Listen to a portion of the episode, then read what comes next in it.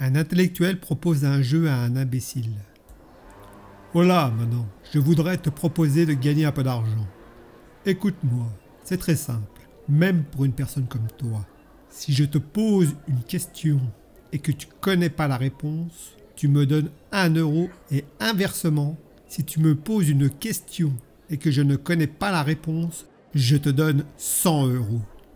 Ben, ok monsieur. Qu'est-ce qui a quatre pattes et qui fait mi-à-ou Ben, je sais pas. Voilà, vos 1 euro.